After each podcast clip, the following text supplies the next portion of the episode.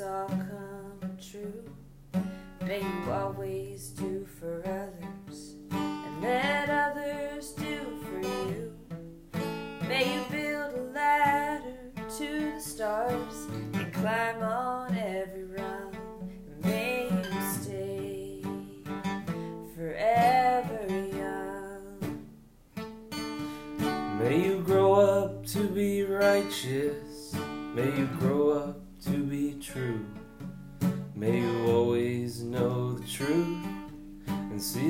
light surrounding you. May you always be courageous, stand upright and be strong. May you stay forever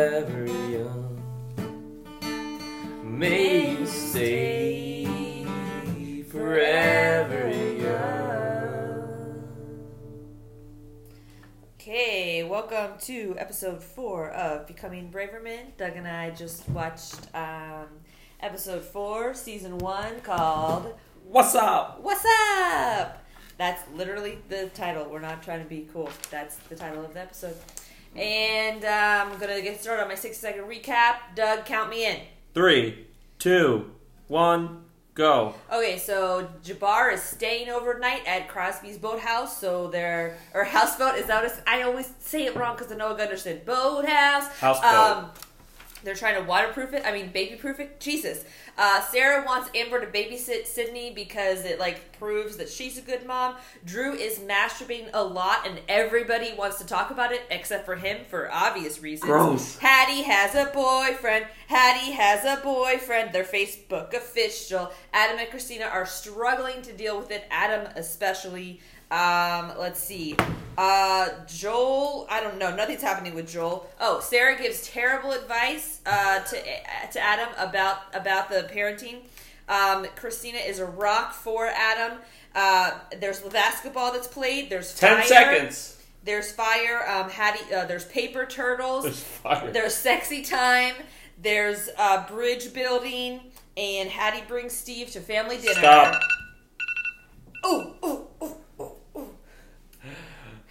Uh, the recap is there's fire in this episode. There's fire and masturbation. That's that's that's the title right off, right off the bat. We know I'll title. make a note of it, but I can't promise anything. Yeah, we don't want dirty titles every time. Yeah, Dr- Doug says I've been too aggressive with my first couple of titles, so that hence that's where the previous episode title, "The Great Turtle Debacle," came from, a less aggressive yeah, yeah, title. Yeah, yeah, yeah, yeah. Um, so, Doug, yes. how are you doing? well, we've been hanging out together the last twelve hours, so you already know that. Oh, what do you Let's want? not fool our listeners. What do you want to start talking about first? What what's what stood out to you from my wonderful summary that you could not do any better? That Oh. you want to talk about? Do you want to talk about your little thing? What? Usually you have a thing. Remember, you have a thing. Oh, I didn't. I didn't circle anything yet. I don't think I got any Oh. this time. I think I have a thing, Do you? um, but I forget what it was. I no, maybe I don't have a thing. I mean, this Um, is kind of a thing, but kind yeah. of Yeah, Let's not. actually start talking about something. Oh, okay. The biggest thing to me on this episode. So it's not a thing, little thing. It's just No, no, no. thing This is a plot line. So we're getting right into the big thing. Well, okay. I, I guess we might talk about this as a thing, as a big thing, but this is just a regular. Uh, this could be the minor thing. Thing, thing, thing, thing, thing. Well, I wrote down under Crosby bong slash panties. yeah. You know why? Why? Do you know?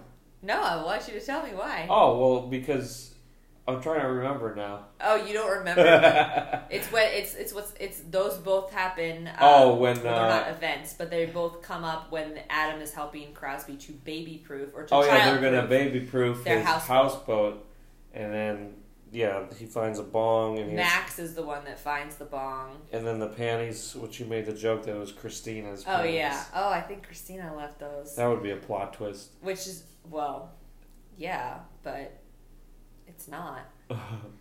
Right. You think those things are put there to kind of like emphasize the fact that Crosby is not like fully Yeah, that's why I said it's actually a real, life. it's yeah, a real thing. He's still very much a bachelor, and he's doing like he even sees Jabbar. Not he. I mean, at, at the end of the episode, he does introduce Jabbar as his son to Julia, which I think is a big deal for him. But like, he even calls Jabbar his sleepover buddy. Like, it's you know, there's definitely big things in his life that are not you know, they're not quintessential American dad. Like you know, Adam wouldn't necessarily have a bong or panties at his house. Well, maybe if they, they maybe they were literally Christina's panties at his house, but he certainly He would have a bong. He smoked weed in the other episode. right. But just because you smoke weed doesn't mean you can keep a bong in your house when you have a teenage girl and a special needs son. Like, it's just the the the uh, contrast of like Adam as a dad helping Crosby to to childproof his houseboat and finding these like bacheloresque type of things. It kind of doesn't make sense though because Crosby has been seeing some some lady for a long while. Right. Maybe they're cat. Maybe they're Katie's panties though. But so Katie came over to the houseboat. They had Yeah. sex. She slept the night or whatever, and then left with just her pants on. You know, She left could- her panties maybe there? Crosby just doesn't clean his houseboat very often, and so maybe this is from some paramour in the past that Oh, he just ah. they're finding because they're they're doing this childproofing. Paramore's a good band. Crosby does that's not it's that's not what I was talking about. You use the Paramour actual like word. P A R A M O U R. Wow, I didn't know that word. You didn't know it, Doug. You always learn new things with me. Silent G's and and silent O's. Um, yeah, a paramour is a lover, like a lover who's like You- a, a little You think bit that's why the band used that name but just spelled it differently? Yeah, they they like the the Oh, they like the. I'm sure they were aware of that's what cool. the. It's a French word, and it has to do with like a, a, lover who is not. You're not like open to the world about it because it's a it's like kind of kind of like a that's kind of how Haddie secret was. love. Speaking of secret love affairs, Yeah, the, my biggest storyline in this episode was the snooping that went on on Haddie's computer by her parents. right? How do you feel about that? I think Haddie was right. It's an invasion of her privacy. Even though she is living in their house, Yeah, there's certain things that you should not do. I think because it's only she's a human being. I think it's only warranted if it's like she was in um, like there was a concern for her safety, which Right. based on what we know or based on what they know about this Steve Williams guy, like I don't think it's a safety concern. Right. I think they. It's almost like Steve Williams, by the way, is Haddie's official Facebook Facebook official boy- boyfriend, which we will be talking about more. But and he answers the phone with "yo yo yo" what's up? with some music in the But I think it's his voicemail. I think that's just his voicemail message. Yeah, So, but anyway, yeah, I think that Adam and Christina are the parents of a 15 year old girl. And so it's like they've been parents for 15 years, but in a sense, they're like brand new parents because they've never parented a teenager. And so they're kind of overreacting yeah. out of fear, out of concern for their daughter's safety and security, and maybe even their, their daughter's innocence. And so they completely overreact just because they they realize that there's something they don't know about their daughter, and that's never that's uncharted territory for them. And so yeah, I agree with you. Haddie was at a sleepover at a friend's house. She hadn't done anything wrong. She hadn't there were no danger signs that she was doing terrible things. There was all that there was was an out of control cell phone bill, which of course is something to talk to her about because you don't want to be paying two hundred dollars a month But she daughter. already stepped up and said she would babysit to pay off that bill. well, that was whatever. after they already did the snooping. Well, yeah, but I'm But saying that yeah, like when they brought thing it to her attention, she was willing to pay the consequences. Right, but- yeah, but then it comes out that they went in, they hacked into her computer. yeah, I don't think you should do went on her that. Facebook page. The only way, the only reason that you should do that is, like you said, if there if there's something about her safety or if she's like really fucked up and like done something bad, but like nothing. I mean, the only thing I could think of is a couple episodes ago she lied straight to their face, Right, and then the, the next morning she admitted she lied. So it's kind of like uh, this phase of Haddie's life where she's definitely being a rebel. She's And- testing her parents. Yeah, and that's what teenagers do. Um, but maybe maybe uh, Adam and Christina kind of see this as a trend.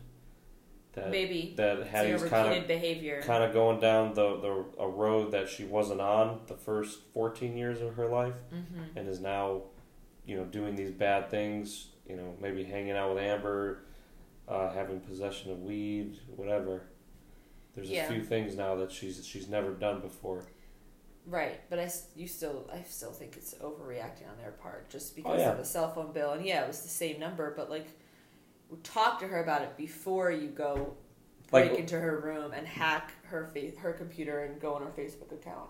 yeah like if she, if she had a pregnancy test in the garbage can then it's like yeah maybe you should snoop around or something anyways Um, so while we're on this, um, what do you think about the advice that Sarah? Oh, because basically what happens, I don't want to do too much plot synopsis because I noticed I did that a lot in the last episode, and that's kind of boring. I'd rather us just talk about things because if the listeners are watching, they're watching or whatever. But anyway, yeah you have to drop just enough information where they, where they know what context, we're talking but not about to go over and above, above and beyond. Because if it usually if you're watching this, even as a viewer, like this is not your first time watching the show. right. So as long as you kind of give a little context of what so basically- we're talking about. yeah, like after the whole thing comes out that Adam and Christina invaded Haddie's privacy, she sneaks out. They send her to a room, but she sneaks out and she goes to Amber's house, which is her grandparents' house, but she goes to speak to Amber, and so then they end up at Zeke and Camille's house, or Adam does, to pick up Haddie um, because she's over there talking to Amber, and Sarah gives Adam some advice. And the thing about this moment is that I feel like there are good parts to it of what to what she says and then there are terrible parts to it. So I want to break it down and then I want to hear your thoughts. So the fir- the thing the thing that I think she says is good is that she normalizes the fact that Haddie hasn't told Amber or Adam and Christina about her boyfriend. She's like she basically is like, "Well, yeah, she's a 15-year-old girl uh, uh, she normalizes first the fact that she has a boyfriend, and then she normalizes the fact that she hasn't told Adam and Christina. I think Adam and Christina are not accustomed to their daughter keeping things from them, even though that's a natural thing. As you progress, you're not going to share everything with your parents, um, especially through your teen years, and then you might go back as an adult to share more things. I know. I, me growing up, I kept a lot of things from my mom, and now I tell her pretty much everything. So it's like a cycle or whatever. But so I like that Sarah normalizes the fact that Haddie wouldn't tell her parents about her boyfriend. Like she's like, "What do you expect? Why would she tell?" Like that's part of the thrill of having a boyfriend is not telling your parents about it and having it be a, a, thing that's just yours. It's like part of. I I think as a as a girl, it's oh, like is that what it is? well, I mean, Because for me as a guy, like I, it wasn't. you didn't want your mom to know just because it was not. It was you wanted. To, I didn't. I didn't think it concerned her. I, Right. I, it's not part of the thrill of having a girlfriend No, I to don't. not tell the parents. I think to me, thrill might be overstating it, but I think that as as a young woman, it's part of a separate separating yourself from the identity that you found with your dad or with your mom. Like it's a separate thing. So like yeah, I mean, I know I didn't tell my parents about my first boyfriend for other reasons. It wasn't because I enjoyed keeping a secret. It was because I felt like I had to because of just the religious way I was being brought up and everything like that. But that's a whole other podcast. But um but I think there is a little bit of like juice just to keeping it keeping it your your own. Like even when something good happens to you, like sometimes you just want to keep it to yourself and really savor it before you share it with the world. So I think that that's part of it. So anyway, I don't want to get too off track here. So Sarah normalizes that for Adam. I don't really think he hears her fully, but like basically it's like it's not just because she hasn't told you about her boyfriend doesn't mean she's doing awful things or he's an awful person. That's just it's what a 15-year-old girl does. But then she gives terrible advice as far as like you have to shut them down no cell phones no going out only school like all these things and then adam does he does it. surprisingly follows sarah's advice and is like you're not going to have a cell phone which again i'm going to talk a little, bit more don't do that that's annoying It was an accident. don't drop the crystal It's an accident. I'm going to talk a little bit more about my own history just because this episode happens to be a little triggering when it comes to like dads and boyfriends and secrets and anger and all that stuff. But like I that literally happened to me where because of my relationship with the boyfriend, my parents took away my phone and I just bought another one. I bought a pay as you go one at Walmart that so I talked I still talk to him every night and more than talk, like met up with him and whatever.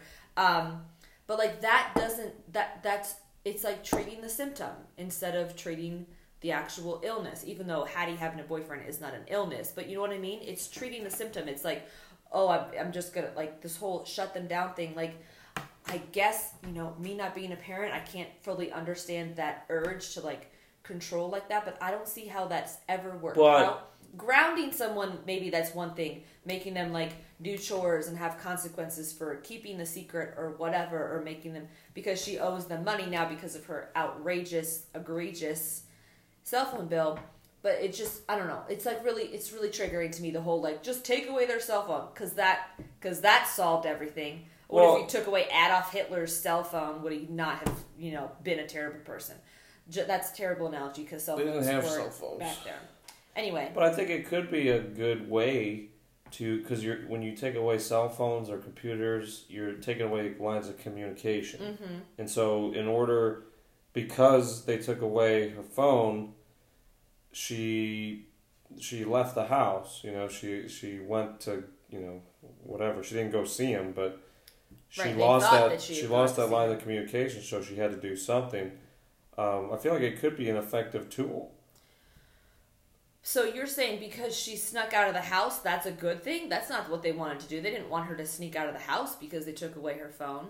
But They didn't take, She and they didn't- actually didn't take away her phone until after she snuck out of the house. And on the way back, Adam went and got her from Zeke and Camille's. And on the drive back is when he's like, "That's it, no cell phone, you're grounded." But if you ground them and you take away their lines of communication, then, you know, yeah, she's gonna still want to see this Steve Williams guy, but it's it's a lot harder to actually carry that out because you can't leave and you can't connect with them. Well, what about my situation where I said I literally just went out and bought another phone? Well, because they didn't ground you, like you were allowed to be out.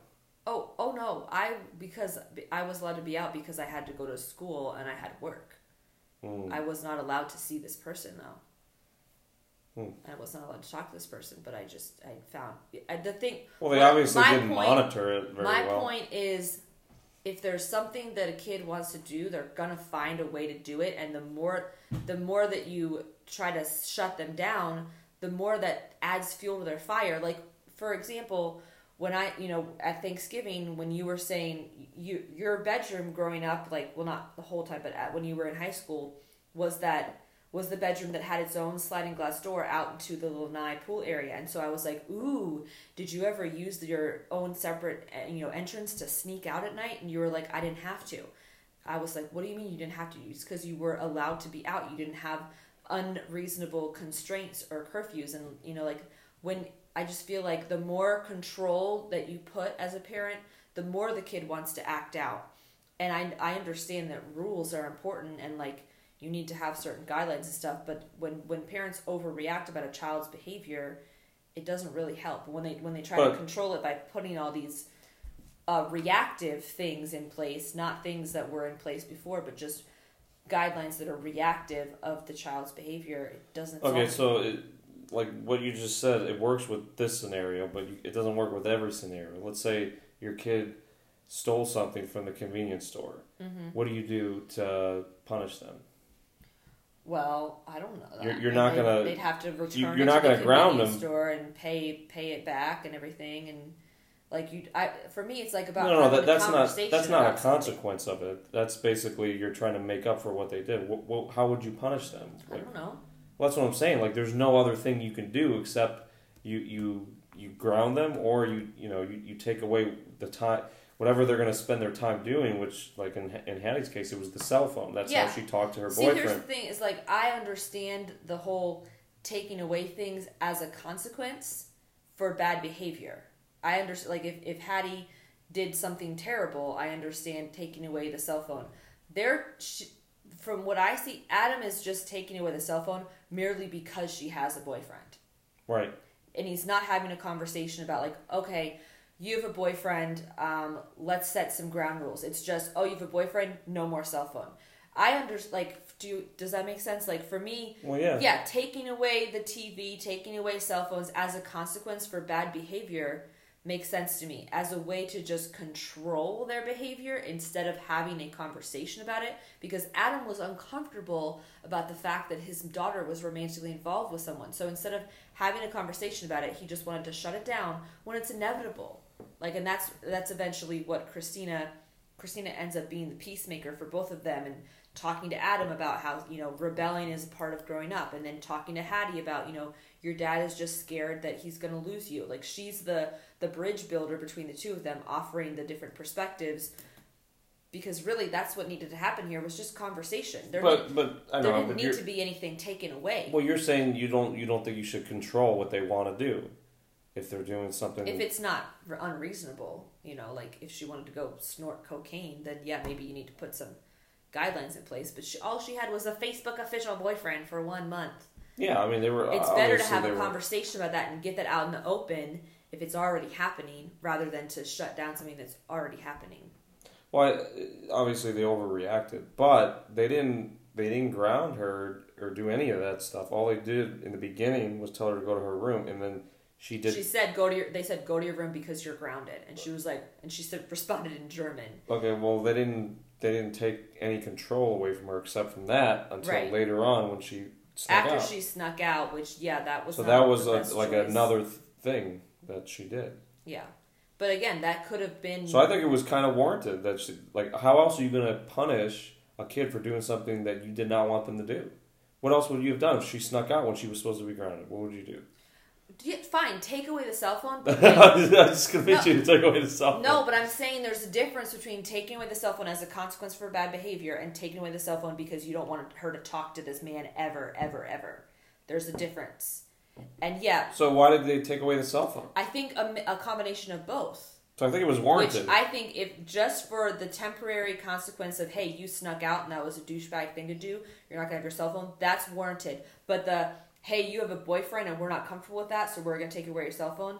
That's not warranted. That's not gonna solve anything. well, they never did that.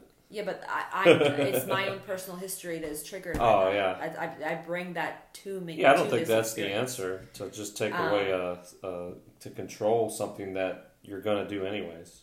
Yeah, and like honest, obviously, if Steve was like a thirty-year-old man or a drug dealer, like, and Haddie's a fifteen-year-old girl, like, yeah, your her parents need to step in and and be concerned about her safety. But at the end of the episode, Haddie ends up bringing the boyfriend to the family dinner, and and you know, Hey, I you're think- spoiling it. I think honestly, I think that it, it wasn't even so much that they didn't want it to happen. It was just that they were blindsided by it because Haddie hadn't told them and they weren't expecting it. But also, when they go to see Steve's parents, they find out that Haddie has told Steve's parents a lot about her family. Well, that's just kind of weird. So why would Haddie show pictures and like like very in detail explain you know her parents and her brother to these other parents and because then they're not her parents, so they're automatically. but why would you like get all accessible. that into it with them and then you know not even bring your parent like not even like tell your parents at all like hey like I'm seeing this guy. Well, it's only been a month, so maybe Haddie was working up to it, but maybe she knew. I think that's kind of odd to me. she knew subconsciously that her dad was gonna act a little bit cray cray, you know. But yet, other people's parents are sometimes easier to talk to than your parents. I, I would be like definitely internally embarrassed if I showed up and you know they knew everything about me, but I didn't know anything about them. that's my point. As I think that they, it wasn't just that they were upset that Haddie had a boyfriend; they were hurt and embarrassed by how the whole thing had gone down and how they had kind of made asses of themselves by snooping around and Haddie was being a little bit on the secretive side with the boyfriend to begin with. So yeah, it just all kind of escalated out of control. But thank God for Christina; she saved the day. But as far as uh, advice, I think before Sarah, or it might have been after Sarah gave advice, um, Haddie was getting advice from Amber, Right? and I thought, yeah, I wrote down, don't take advice from Amber. Yeah. She was telling Haddie to lie. Right. She was straight saying, up lie. right, She was saying like, I wrote this. I actually wrote this down because she said, um, it's your parents' job to make your life miserable, and it's your job to keep them out of your personal life for as long as possible. And if that requires lying, then lie or whatever. And so again, that advice doesn't solve anything either. And did you even do you even agree with that? Do you because I feel like okay, so the whole like it's their job to make your life miserable. I was miserable when I was a teenager, but it wasn't because of my parents. well- I was because I was miserable. Like it, Well, it's not their job to make you Right, miserable. It's their job to make you safe. Right, which and that's ends why they up, do these things. Sometimes that ends up in, for teenagers as being interpreted as I'm miserable because my parents keep me safe. Well, yeah, But Amber the thing is, is that Amber doesn't know anything. She's a teenager that's in the middle of being a teenager. Amber's miserable and moody because she's a teenager. Yeah, being a teenager can be miserable. I remember I was a, I was miserable as a teenager, but I wasn't bl- always at least blaming my parents for that. I was just miserable. Yeah, so the yeah, and the is whole like it's your job to keep them out of your personal life for as long as possible. Yeah, I can relate to that as far as like you want to keep things uh, away, private and everything. But I don't think so. I don't think that's, At the same what time- you should do. That's like the no, old it's way not of what doing you it. should do. I didn't say it's what you should do. I said I can relate to it because Jeez, what are you, a dictator? something. Why would you say that? You were like, no! Because I because you misunderstood me. I'm not saying yeah that's what teenagers should do. I'm just saying it's I relate to it as far as keeping things secret, but also at the same time, I I've- remember as a teenager grieving the loss of the closeness that I had with my mom and dad because I was doing things that I felt like I couldn't share with them. You lose that connection. So it's this whole fucked up, Well, I think misunderstood cycle. I think this that- to be true. that sounded weird. I think this to be true. Um, if you you think! As a, as the kid, if you think the best thing to do would be to keep it from your parents, I think probably the parents have set up their parenting to not be optimal because Yeah. why would you ever think that as a kid? You thought of it as a kid to hide everything or Mhm. hide your boyfriend because of the religious part of it and how they were going to be so against it. well, so I think that's uh, a suboptimal way of parenting. I think that shows that yeah, and you're afraid to tell another person, you know, about something that's actually uh, something bringing that's you happiness. that's bringing you happiness and that's natural in a, in a life, Mhm. and you're ashamed to do it. So I think that's uh, something wrong. Right, and well, speaking again personally, because that's the only way I can speak, is that yeah, there was the religious part of it, but also there was just kind of a lack of specific, clear rules on my parents' part. Like that was just something. My parents listen to this. Well, you know, I was thinking like Um, if, if there's like a lot of parents listening to this, they'd be like, "These two fucking two idiots fucking have idiots no idea what they're talking about. Anyway, no, I have know. no experience well, you know this. what? We might not be parents, but we've been children, so we do have valuable experience that we're bringing Yeah, to this. Being a So- parent is totally different. Well, yeah, but we still there's two sides of the same coin. I feel like parent. Anyway, my struggle as a as a teenager and part the big reason why I actually did tell my mom about the relationship, but I never told my dad. You know, he found out regardless, um, as such as things happen. But like, it wasn't. It wasn't even. I say it's because of the religion because that was a big part Oh, of that's it. you. That's me. Okay. We're playing footsie under the table. And I was like, your foot's right there. Why am I? I have two it? legs, damn it. I know it looks like it's going Um, straight down. Anyway, it was a lack of clear, specific rules, which I see happening in Adam and Christina's household too. Um, but let me back up. The reason I didn't like outrightly tell my parents I had a boyfriend was because I had no idea whether I was allowed to have a boyfriend or not, and so I just assumed no. And because I liked what was happening and I wanted to keep it going, I kept it a secret because I didn't want it out in the open because then maybe it would be stopped, which event long story short eventually that that's the whole messed up thing that ended up happening. But um that's kind of adam and christina are you know they're very involved parents but as far as what as far as what we know about their parenting there's a lot of clear specific rules for max because of his asperger's. There needs to be very strong boundaries and guidelines for his behavior. But haddie has kind of coasted along on her good girl haddie and they don't it doesn't seem like there's any actual specific rules for haddie so maybe she's a little bit muddled about like how to tell her parents this too because she's not sure how they'll react she likes steve a lot she's really enjoying it so she doesn't want to ruin a good thing by bringing her parents into it because there's no there's no. I remember growing up, like I my neighbor friends and stuff. They their parents not religious at all and definitely not like ne- not necessarily exemplar parents by any means, but they had rules about that. They were like, you can't have a boyfriend until you're 14, and when you do have a boyfriend, you can only hang out with them like at our house or at his parents' house. You can't go out on a date unless it's a group date. Like my friends had all these rules and actual boundaries that guided their behavior, and yeah, they probably didn't always follow those rules, but at least there were those rules. While me and Haddie are swimming in the great unknown. Yeah, I think that's what we've learned from 2010 forward is to be open and say the thoughts that are in your head.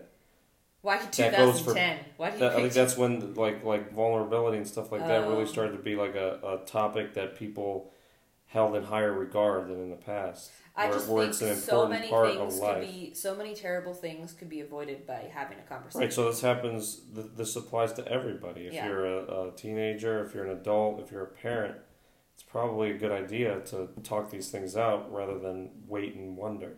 yeah, and be reactive instead of Or, not, not preventative, but just to be open and talking. but even plus, like years before, like even, like maybe it's like say last year when Haddie didn't have a boyfriend, Christina and Adam could be talking like, "Oh, Haddie, you're going into high school." You know, people start having boyfriends at this time and just start talking about it. or girlfriends. Who knows? 2019. Um, but who you know that might have happened in the background of the backstory of the characters. Yeah. But it is not explicitly happening on the show where they're having these conversations. But yeah, like Sarah's advice, you know, I wrote down here. It's terrible. Yeah, Speaking of Sarah, are we ready for shitting on Sarah segment? wait, you know, you, don't, don't. Why would Adam even take advice from her? right, She doesn't it's know. very out of character. For she him. really doesn't know I think anything. he's desperate. He doesn't know. The only thing she knows more than Adam knows in the world is probably like Cocktails. yeah, I guess that and maybe graphic design. Apparently, she's a really good graphic designer. But yeah, so she the she only thing, sh the only leg up that she has on him is that Amber is like a year older than Haddie, so she claims to have like more. And Drew is a teenager, so she claims to have more experience. but they're all as unhappy. teenagers. But yeah, they're all. They no- don't. They nothing's- don't. They all don't like their mother. Well, that's that's natural as a teenager. No, but like Haddie still likes Adam. that's yeah, that's true. Well, Drew not is for this like. episode, but Anyways, so so yeah, um, Sarah was lying to Julia about Amber being disappointed when Julia canceled um, Amber being the babysitter Right, so- for Sydney. so like during another family dinner, there was an egregious She's amount of family dinners in this, um, like big family dinners, like Braverman clan dinners. Um, during one of them, Julia was asking Christina if Haddie could babysit, and Haddie couldn't, probably because she was going to hang out with Steve. Yo, yo, yo, what's up? Hey, you're recapping But so then Sarah again. volunteered Amber, and then. Julia cancels. Basically, Sarah, and this all comes out later on. Sarah feels insecure about her mothering abilities. She feels like Julia is like so much better as far as just career and life and hashtag goals and trying to prove herself. So even with that, Julia, without even doing anything intentional, just makes Sarah insecure because Sarah has insecurities. Sarah is using her kids as pawns to work out her own emotional problems. And later on, Amber even calls her out on it. She's like, "Don't use me to like prove yourself to Aunt Julia." she, she, Sarah is she, using her kids as pa- I'm just going to repeat this. She is using her kids as pawns she potentially to work out her own emotional problems. she potentially put Julia's daughter in jeopardy. Right. Who And knows she- if Amber's a good babysitter? Nobody does. That's why even Sarah showed up at the house to ensure that everything was going Amber's okay. never babysat a day in her life. Again, bad judgment, and she's she's worried about what other people think, and she's given bad advice. She's not a good person. She probably ends up being late to work that day because like she was like stopping at well that's a different. But she, Here's what's crazy. She like stops at so many different places. Like Sarah, you said you had to get to work. Just get to work. this is my third time watching this uh, show. I don't think it gets better for Sarah. Like she's at the end of the seasons, she's still just as bad as she is now, from what I recall. She might she might improve certain aspects of her life, but she I feel like she's still not a good person at the end. Don't you think that's kind of realistic though? Some people just don't ever change. They're always just Well, it's just kind of odd because everybody else, every Braverman They in the show, evolve. except for Sarah, is like you know like a, kind of an upstanding character. Like who, or even if not? they're not, they go through cycles. They evolve. They learn things. Like especially What one of the Braverman adults is not like a very uh, aspirational person? Well, I'd say to look up to. Crosby is a little bit. He changes a lot That's over right. the he changes. show. You're right. He does change. Yeah. Everybody else is like already immensely. there, even in season one. Well, Julia, already- I feel like has huge transformations as she adjusts to different life cycles, uh, different. I think she's stages. doing great. She just it's just her daughter doesn't like like her. No, but I'm talking. I'm just talking about later on. You know, she's, Yeah. I'm making Maybe. meaningful eyes at Doug. We don't right know. Now. We don't yeah, we don't know. But yeah, I think you're right. I think Sarah is like she uh, doesn't. Her character does not. Her she repeat. This goes back to the whole. If you're not aware of your behaviors, you're not aware of the of the cycles. You're gonna just keep repeating. You're gonna keep doing the same things. You're gonna But Sarah is aware. herself. Her problem, I think, is she's so concerned. She's so aware of her, her of her deficiencies that Yes. she can't overcome them at all. but it's not only that; it's it's like a connection to other people's thoughts about her. right. Other people know that she's deficient in all these aspects of her so life, and that. she's so concerned about that rather than address the deficiencies. yeah, Psychoanalyzing Sarah. you're right. Um, what else do you want to talk about? Uh, I wrote down get a personality, Drew. That wasn't in the show. He just doesn't have time thought. to get a personality because he's masturbating too much. Okay, so that that's one thing too. Is like when Sarah was talking to Adam about both of their problems with their kids. Um, I, how is how is Drew? How, like how does How is that a bigger problem? how how is that a problem? Because they were like, yeah, they were like competing for who's the bigger problem. At which is was, is a funny scene. Adam was like. Haddie has a boyfriend and they're Facebook official, and Sarah's like, so what? They're both non-problems, So really. what? They're all they're both white privilege problems, basically. Oh, we went there. They're pro- they're problems that white people are privileged to have. I'm a minority, guys. Um, but yeah, like the Sarah's like, who cares if Patty has a boyfriend? Drew uh, Drew can't stop masturbating, and I, I feel I I'm worried that he's gonna harm himself. Like, oh my god, you know it's funny because Can't she? Doesn't she have Google? This is 2008. You know what's funny though is that I was literally just harping on how people need to have more conversations, and that's actually what Sarah does. She has too many conversations though. She wants to talk about too many things. Like She makes problems out of nothing. she makes problems out of nothing.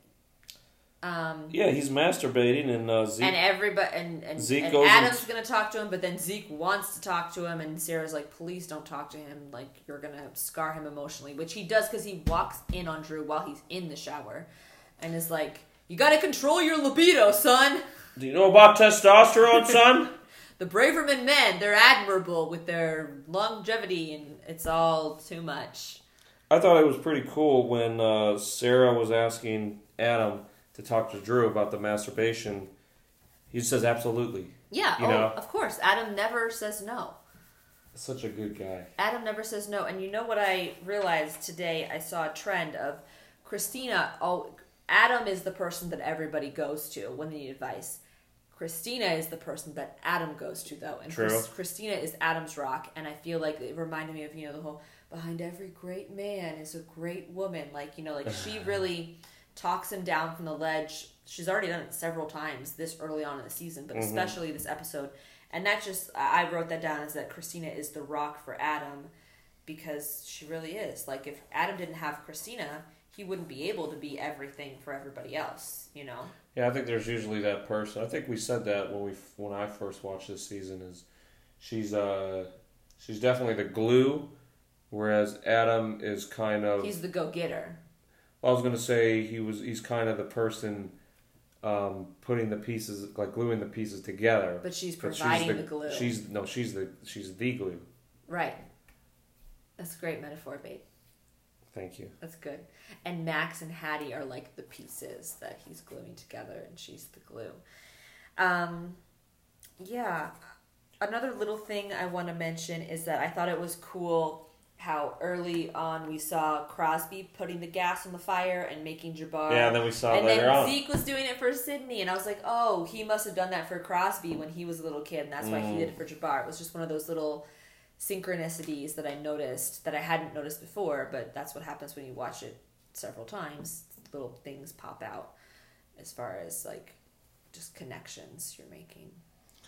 Yeah, I thought it was funny when uh, Crosby went to the hospital with Jabbar because Jabbar had his thumb stuck in the can. and the lady behind the counter asked, uh, "What's his date of birth?" and he said five, like five years old, because he doesn't know he Jabbar's doesn't date of birth. He doesn't know his birthday. That was oh funny. my god. Isn't that so bizarre? Like, oh yeah, then we that person has his genes. Like he he has his genetic patterns in him, and he doesn't know his birthday. It's so so bizarre. I think that's more on Jasmine for not telling him. well, yeah, that's a whole other bag of rice, but, But yeah, a uh, whole other bag of rice. just That's not a thing people say because we eat a lot of rice, so it makes sense to us. Why yeah. don't you just roll so off this episode, like that. Crosby, uh, you know, let Julia know that he has a kid. well, because he needed someone. It Well, was yeah. like a yeah. It, he So now, who who knows? Who doesn't know? Well, Christina, Adam knows. Christina knows, Adam and Christina. but Crosby doesn't know. Zeke and Camille don't. Zeke and Camille don't know. Sarah doesn't know. Julia Joel knows. doesn't know. I'm sure Joel knows by now because Julia told him. Uh, I like how I'm talking about this like in live time. Like, yeah, Julia told just 20 minutes ago. She. what's your him. favorite scene from this episode? Okay, my favorite scene, um, in this episode. Well, are we there already? Are we there at the favorite? We could scene do it any time. Oh, okay. Um, as I already mentioned, this Billy! I scared you. this episode, yeah, because I was looking down at my notes. Um, as I already mentioned, this episode is a little uh, hashtag triggering for me for my own personal history. So, and we could talk all night about that. But um, my favorite scene is when after Adam brings Haddie back from Zeke and Camille's, and Haddie is in her bedroom. Christina has already talked to Adam, talked him off the ledge, and then she goes and talks to Haddie, and it's very calm and connected. There's no punitive, there's no, you know, blockages. It's all about flowing communication, and Christina starts it off by relating a story about her her not childhood but her teenager oh when my dad found out that i was dating it was just crazy and all that anyway um, the the part about that scene that i love that is my favorite that made me cry cry cry is when haddie says um, how mad is dad? And for one i'm just going to break down every single line of the scene. For one that to me i love that because it reveals her heart and how she is still even though she's like so head over heels in you know teenage love with steve and you know wants that to keep happening she's still very concerned with What papa. her what her dad her papa what her dad thinks of her and what her dad is feeling and she's worried about that. And um and christina says he's more scared than anything. And and that's not something that has occurred to haddie which is what christina does so well. She opens up adam and christina's eyes to the other person's experience because haddie does not Adam has been expressing his fear as anger, and so Haddie hasn't been interpreting it only as anger. So she's only like, "Oh, my dad's angry at me. She, he's angry that I have a boyfriend." Blah blah blah. Christina blows her mind by saying, "You know, he's more scared than anything." And Haddie's like, "What? What is he scared of?" And Christina says, "He's scared of losing you, because Adam and Haddie's relationship is, you know, changing as she grows older, and he has to come to terms with the things that come along with her growing older." But I it helped me. You know, I've already um like 99% made peace with everything that happened between like my secret boyfriend and my dad and me in those years. Um but it's still he, seeing that scene still helps me to like understand what my dad was going through back when I was in that relationship because again, I only saw it as anger and control back then, but I know he was probably just scared. He was scared of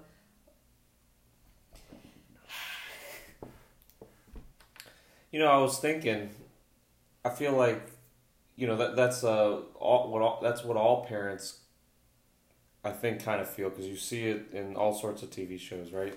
That Yeah. that the dad is overprotective of the daughter, and I think, and I could be wrong here, but I think that's like a um, a modern civilization thing. I think before, the vast majority of, of human time, when they we were- wanted to marry their daughters when, off. when we were mostly in tribes and stuff, like I think it was good, and the father looked at it as a good thing that somebody was interested in the daughter. and was going to take care of her, and it, she she wouldn't be a burden on him anymore. Right. I think it's only modern civilization that we become so overprotective to a fault. Well, you know what else I think it is? I think it's toxic masculinity. Because again, that's right. I I'm saying I said that like that on purpose. I wouldn't call it toxic masculinity. Well, I think no. I think this is masculinity But here's the thing.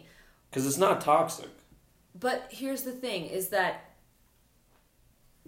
neither my dad or Adam felt comfortable telling their daughter, I'm just scared of what's happening to our relationship. I'm just scared of what might happen to you when you get involved with it with another man the way that your heart has been involved with mine up until this point in life. I'm not, and I was mo- mostly kidding by saying toxic. I only brought that up because we've already talked about it before. So no, it's not. You, I'm not trying to Be put it. careful where, when you throw around that term. I'm not trying to. I was mostly That'll start wars. okay. I was mostly kidding, but I just think, you know, like that's the thing is that mostly men, everyone gets scared. Women get scared, and men get scared. And even this happens with women too. When I get scared, sometimes I get angry instead of saying I'm scared.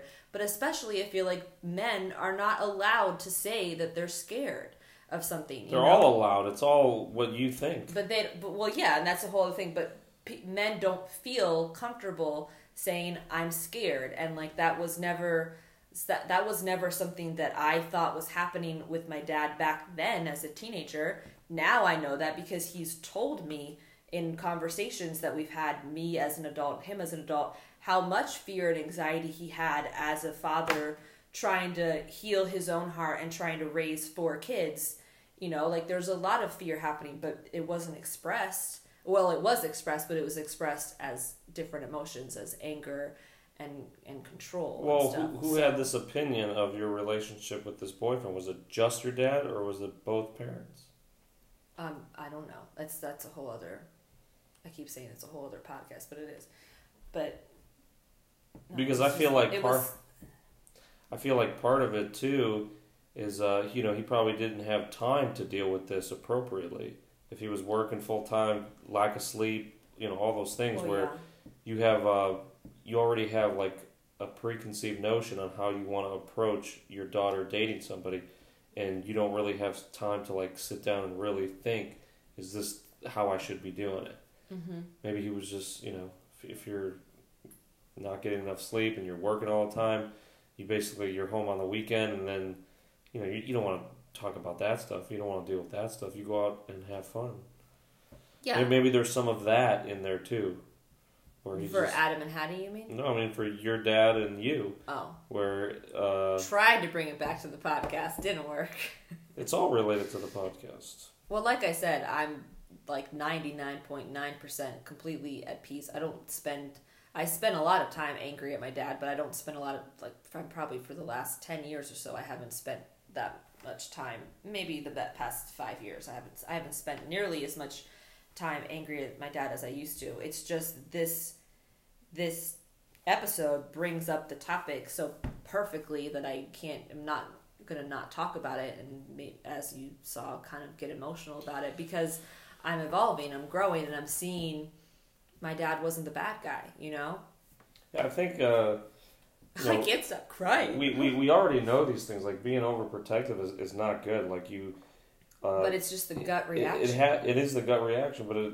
but is it the gut reaction or is it like a condition that we've been a part of for decades and you know, a century? well you think uh, yeah well I, it's interesting that you talk about like how this is a modern problem because it is and like it's ingrained you even saw it when we watched the first episode of that netflix comedy merry happy whatever like fathers are expected to be angry and defensive about who is involved Yeah, with their daughters. the and it's just this conditioned behavior that it- well it who's it serving? It's only stressing out the daughter. It's stressing out the person who and like yeah i get it. If the if the guy is like really bad news then maybe especially if the if your daughter's in high school you have to step in and, and do your due diligence as a parent. But like this girl in this TV show is a grown woman bringing her her boyfriend home to meet her dad, and her dad's being a total ass about it just because that's what society expects him to be. Well, it's funny too. It's funny, yeah. It that funny. that's that's part of it, you know. So Well, the thing is, I'm just glad that that's not how it is. Like that, you know, my dad isn't like that any. Like he was never like that with you, you know. Right, but like what we're saying, like what we're kind of saying is, you know, we want to be. I think naturally you would be an overprotective mother, Oh yeah, and, and the reason I say that is like I, we can use the example of my brother and his kid.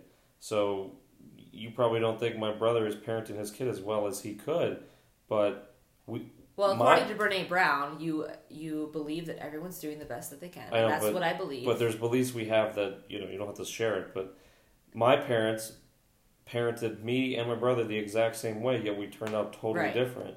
And well, there's Afghanistan. there's a lot of examples where you know like you can use like finances where if you um, you know basically give a kid everything he needs as far as like like the, the the money part of it when he grows up and he's handed everything he's actually not going to create anything for himself because he relies on what's handed to him. There's no necessity. right so Necessity is the father of invention. so you know we don't want to be too overprotective and i feel like that's you know that's naturally what we i don't know if it's naturally but it's like we're conditioned to do that I think it has to do with. Oh, sorry. we want to make you know like each generation should theoretically get better and better and better but getting better and better and better means getting safer safer and safer and more protected Yeah. i don't necessarily think it's a good thing just Right. like just well, like I stand just by. like when you get uh, like with technology like we're relying on technology so much so much so much i don't think it's necessarily a good thing if we keep doing it. Like it's definitely part of our lives but you can get too far on that side of the coin where it's now a detriment to, to you. So yeah like i i stand by what i've said before as far as like i don't believe that life is meant to be comfortable. Like i think we're we're meant to find joy and happiness and pursue our passions but that doesn't mean being comfortable all the time. So that goes along with the whole safety thing. And then also when it comes to i wanted to add on to what you said about overprotective parents i think it also has to do with birth order and like your experience as a parent because i know i was the firstborn and my mom was super super overprotective of me.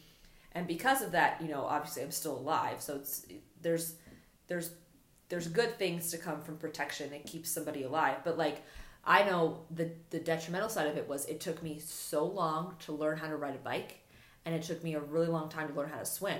And i'm not blaming my mom for that. I'm just saying i think it was part of the whole structure of how i was raised being very sheltered and overprotected while the more kids she had like you know she was less concerned because she got more experienced in like how children are durable plus she just didn't have the time and energy capacity to be as protective as all of the other kids as she was as me because I was her only kid for seven years and then she had more kids. So I think the whole overprotective thing is definitely hard hitting when it's just when it's your first kid or when it's your only kid and you have more energy to, to spare on that but then it might fade as time goes on with more kids i think you want to give the kid tools to succeed but you don't want to give them success at all Right, you don't want to give them success. You want to give them the tools and the support. But that, but that's what it is. Like, uh, not allowing your kid to hang upside down on the monkey bars is is giving them success. It's giving them safety. But how, Right. how are they going to know the consequences of like what it takes to break their arm? They don't they don't know if they don't do it. like sometimes the best way to get a kid not to touch a stove is to let them touch the stove first and you know get burnt a little bit, Right. and then they know. And obviously, you don't want to go on the, the deep end where you just Well, like that one, the. Glass Castle movie where like she burns her whole rib cage because she had to make hot dogs for herself. That's negligence. That's not. right. That's not. That's, That's- not yeah, that's giving not what people we're talking tools about. to. we yeah, don't want to neglect, negligence. but I think you got to really be careful with it. You kind of got to let balance. them figure it out, let them fail. I mean, we say it now as adults. We're we're learning that failure is a good thing, but Mhm. like it's it is a good thing from even when you're a baby. That's how you get to where we are now That's as how adults. you learn how to walk. yeah. What was your favorite scene? Oh, the ending. Because You always pick the ending. yeah, because they usually do like a. I a like the basketball when they were playing the basketball too, which is towards the end. well, I always like it when they're always they always get together and stuff, together. and then they played the Josh Ritter song Mm-hmm. "Change of Time." Mm-hmm. And oh, usually when you have a good, kind of a sad or slow song, and it's kind of like a montage of scenes, it always ends up being my favorite because Yeah, they packed a lot of stuff in that last couple minutes. I feel like. yeah, and uh, so they uh, that scene was they were all just hanging out, and then they all kind of like dropped everything when Haddie walked up with her Mhm. boyfriend, and uh, you know She's the first granddaughter or grandchild to bring a boyfriend over to Zeke and Camille's. It's a big deal. yeah, she's and the it's oldest, the first right? time Adam has met. She's not the oldest, but Amber hasn't brought me. Oh yeah. Yeah. Yeah, so that was my favorite. Um, not because of the content really, but just because The of feeling the, you the got? feeling. Yeah. And of course, the ending is very comedic, where Steve is like, "Oh, Mr. Braverman, it's so nice to meet you," and he holds out his hand. Everyone's like, "Is Adam gonna shake his hand or what?" And then Adam is like, "What's up?" All right. So I wanna I wanna uh, end by telling my parents I love you. I love you, mom and dad, and because they're probably listening, they're like, "Oh God." Um, I'm not emotionally scarred any more than anybody else is. Um, and then you can also find us on Instagram at Becoming Braverman, where we post uh, pictures from the show and our favorite quotes from the show. And you can also email us about your thoughts on the episode, becomingbraverman at gmail.com. And we put out one new episode per week every Sunday night. If you didn't already know. this Was becoming, Becoming Braverman. Braverman.